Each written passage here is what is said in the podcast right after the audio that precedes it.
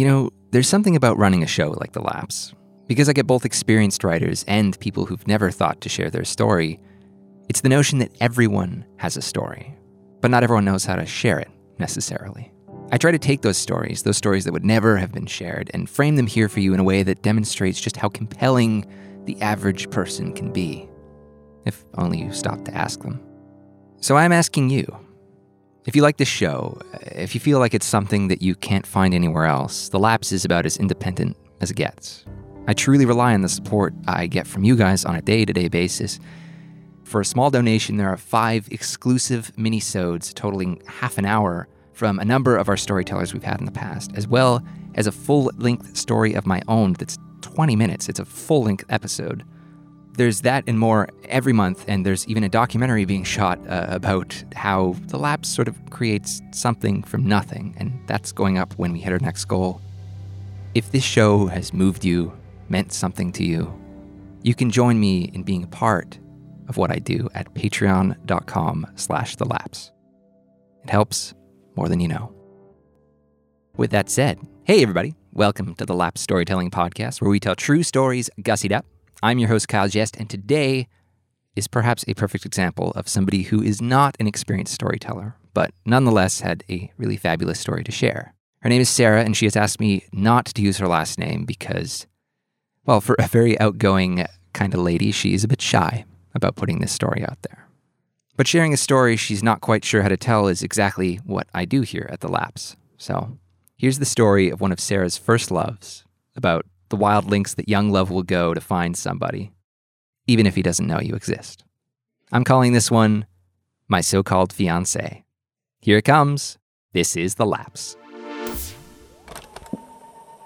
The early 90s, living abroad in San Miguel, Mexico, Sara's working a gig as a DJ. As for her heart, well, that remains firmly in the 80s. You wouldn't know it by looking at me, but I'm like the worst romantic, and it's embarrassing. Like the movies where the girl was like wicked ugly and then she like takes her glasses off and she's like beautiful. There's this one guy she knows who just won't speak to her Patricio.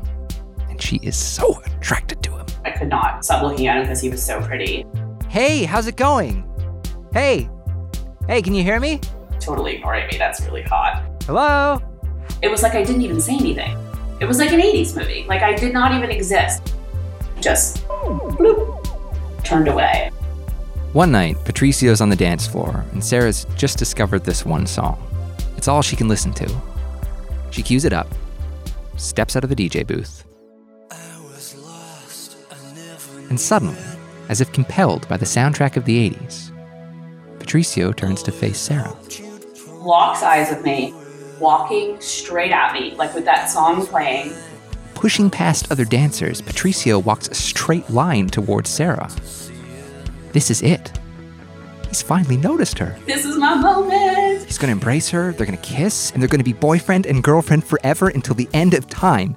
Just as Patricio is within arm's reach, he taps, taps into me and like passes me and like starts making out with a girl right behind me. Just immediately started making out, and I was like, oh, walked right by me. If that's not slick enough, Patricio helps himself to a bottle of tequila from behind the bar, takes a swig, slams it down. But no matter how smooth you are, stealing from the bar is still stealing from the bar. Sara actually hangs with the same group of friends as Patricio. Collectively, they're trying to figure out how to make bail for him. Because, sure, yeah, they're kind of bad boy types, but they're not Mexican jail bad. It was bad boy, but they still called their moms nothing good happens in Mexican jail. Like, I mean, maybe something good happens, but I can't imagine. For Sara, this is a chance to get in Patricio's good books. She's got some money, the exchange rate's not bad, and heck, what's a few thousand pesos? But within the group, one boy, and I do mean boy, shakes his head. Forrest. He was this 14 year old kid that was American, living with his mom and his younger brother. This kid was already kind of weird. I think his mom had kidnapped him and his younger brother.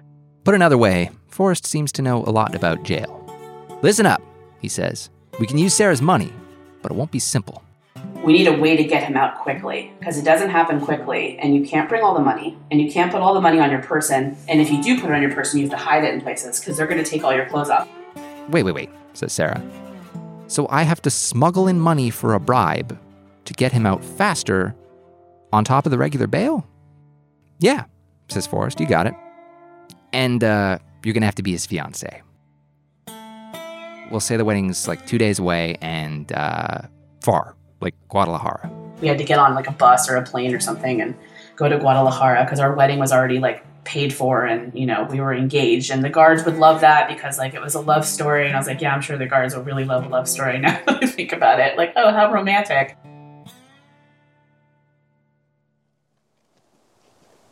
And like that, the six of them are off to rescue Patricio. Garbed in the fanciest dress she could find, Sara adjusts the wad of pesos hidden in her bra. Geez, these roads are dusty. oh my god i think i had like $3000 this long dress which was like not really that appropriate for hiding money on your body like i was prepared to pay like all my money to get this dude out of jail we were walking and some guy in a pickup truck pulled up and Forrest spoke to them. He spoke Spanish because he'd been, you know, kidnapped and living there forever. Some words are exchanged, the odd gesture, and then all six kids get a ride in the back of this pickup truck. As Sara sees the prison approaching, her anxiety begins to creep in. She doesn't speak Spanish.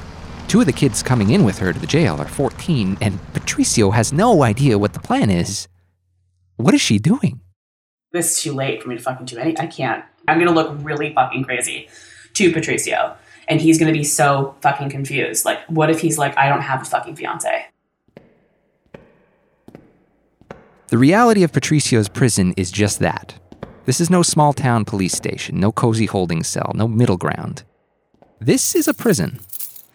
Forrest interprets the situation on Sara's behalf. Something something Guadalajara, a couple looks back in her direction. The guard nods and points her over to the inspection area.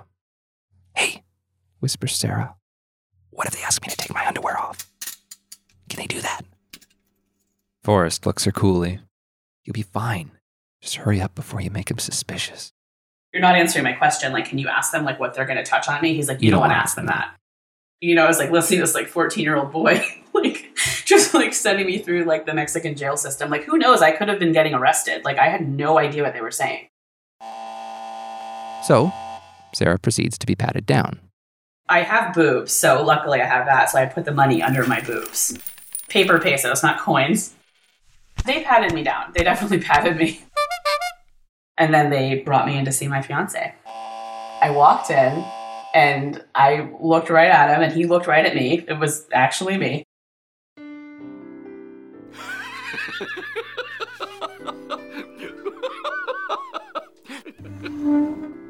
He got up, hugged me. Hey, Sara. I'm so happy to see you. Oh my god, like he knows my name. Even though we were speaking in English, like he was smart enough to sort of acknowledge the fact that what I just done was fucking crazy and like, you're pretty fucking awesome. This is awesome. This is gonna be a great wedding. Sara excuses herself to the bathroom, pulls out a very sweaty wad of dough, and pays whatever the officer asks for. And that That was our first date. And then we moved in together. We were just inseparable. I don't think we even talked about it. It was just like, he's just here. Maybe he didn't have anywhere else to live. I don't know. All in all, things are pretty swell. Time ticks by, and soon Patricio plans to visit his family in Tijuana. Great, says Sara. I can take some time off. When do you think we should go? But Patricio shakes his head. She can't go. What do you mean she can't go? He's silent for a moment, this kind of pained look on his face. And then he says it. He has a kid. He had a five year old daughter and he was 20 years old. He was 15. He was a total fuck up at the time and he wasn't allowed to see her. His daughter lives with his ex in Tijuana. Recently, he's been allowed to see her again. Patricio, You should not be here. And he's like, But you're here. Sara hesitates. But you should not be here if you have a daughter up there. That makes me really uncomfortable to be here with you and keeping you here when you have somebody up there. I will move to Tijuana with you if, if that means you'll be closer to her. He says, Okay. Thing is, Sara doesn't know the first thing about Tijuana. Sure, the streets are full of mangy, bloody, feral dogs, and the place they're staying in has had its toilet smashed with a sledgehammer, but at least she has been told In Tijuana, they have guacamole in their tacos. And I was like, that sounds nice. after two weeks of peeing in a hole, Patricio is ready for Sara to meet Ma.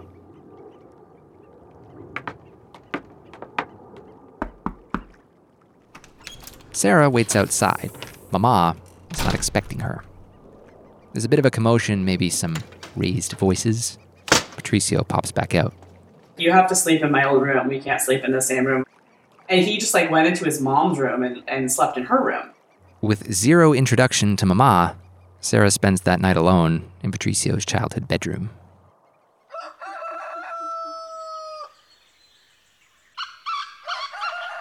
The next morning, she puts on her friendliest introduction voice. Super friendly. Hi, nice to meet you. Sara extends a hand in greeting. Mama only extends her frown. She was like, get the fuck out. She had the idea that he was going to eventually reunite with the mother of the baby, which wasn't going to happen in Patricio's mind at all. If she can't get along with Mum, she'd at least like to meet Patricio's daughter. Now, she's rebuffed by Patricio himself. I can't have them know about you. I even bought her presents for him. I was like, you can give these to her from you. You can give these to her and say they're from you. I just, you know, I just it was it was a bit devastating for me because in my mind I was I wanted to like help him be a better father to her or father at all. He wasn't so, you know, 80s godlike to me anymore. I actually called my parents and I was like, I'm gonna come home Patricio spends some time living with Sara in Boston, but that doesn't work so well either. It's cold, he doesn't know anyone there, and psh, the limes are way too expensive. A few too many fights later, Sara's in San Diego, Patricio's in Tijuana. They meet occasionally over the border, but things feel a little strained. This time, she's waiting at the usual place, small group of children trying to sell her chiclets. And she waits. And waits. For three hours. I tried to call him at his mom's house, and uh, he wasn't there. It was the first time he'd ever not shown up. The first time, but not the last. I called my friend Gabe, who is his friend too. We that you went out,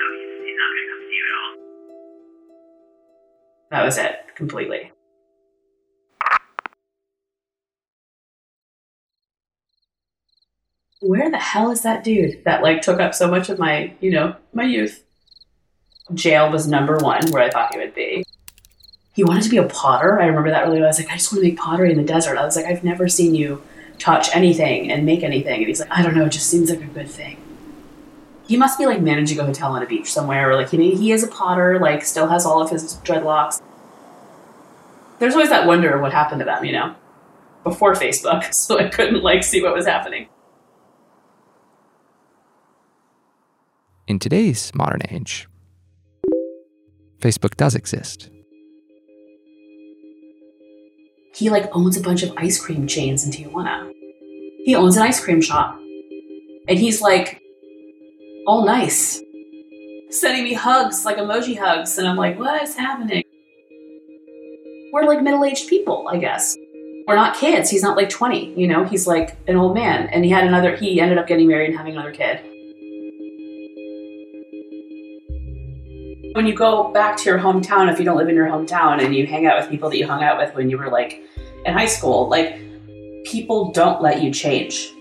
You expect them to even look the same, you know? So when I see people I haven't seen in like 20 years, I'm like, whoa, you look a little 20 years older. And I don't know why I'm surprised by it. I'm sure that I look 20 years older too, but it's like kind of weird and like devastating in a way. I really want to know what he thought I would be. What if it's like really terrible?